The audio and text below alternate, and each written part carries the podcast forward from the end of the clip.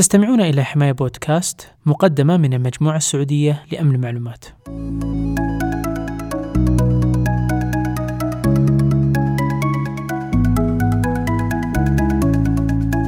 السلام عليكم ورحمة الله وبركاته، حياكم الله في الحلقة الأولى من حماية بودكاست. سنتحدث في هذه الحلقة عن موضوعين أساسيين، الأول بخصوص المجموعة السعودية لأمن المعلومات حماية، مقدمة تعريفية عن المجموعة. الموضوع الثاني سيكون عن المحتوى الذي سنقدمه في الحلقات القادمة من حماية بودكاست.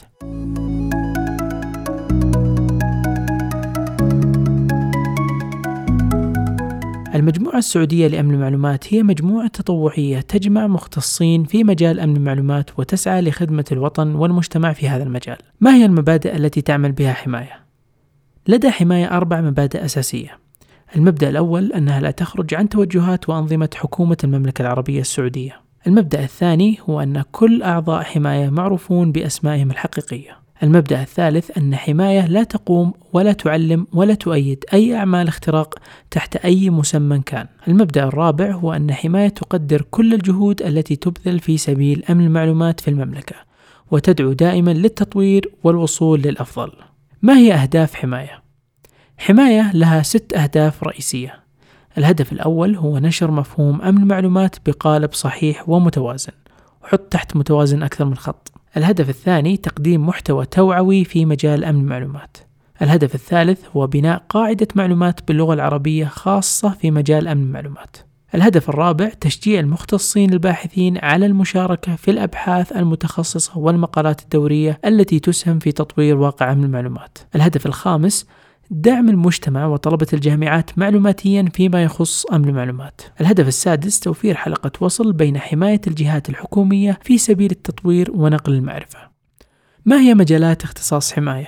تتخصص حماية في مجال أمن المعلومات بشكل عام، ومنها أمن الشبكات والاتصالات، أمن نظم التشغيل والأجهزة الذكية، أمن البرامج والتطبيقات، الجرائم المعلوماتية والتحقيق الجنائي الرقمي، إدارة أمن المعلومات والخصوصية، وتقنيات أمن المعلومات.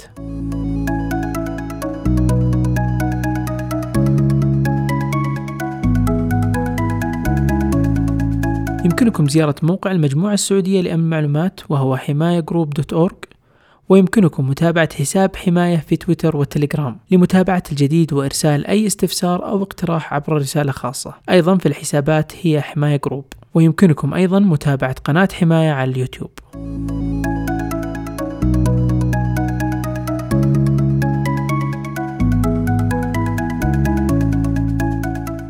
بالنسبة للموضوع الثاني وهو ما يتعلق بالمحتوى الذي سنقدمه إن شاء الله في حماية بودكاست في الحلقات القادمة، سيكون هناك لقاءات مع مختصين في مجال أمن المعلومات نناقش فيها موضوعات تتعلق بهذا المجال.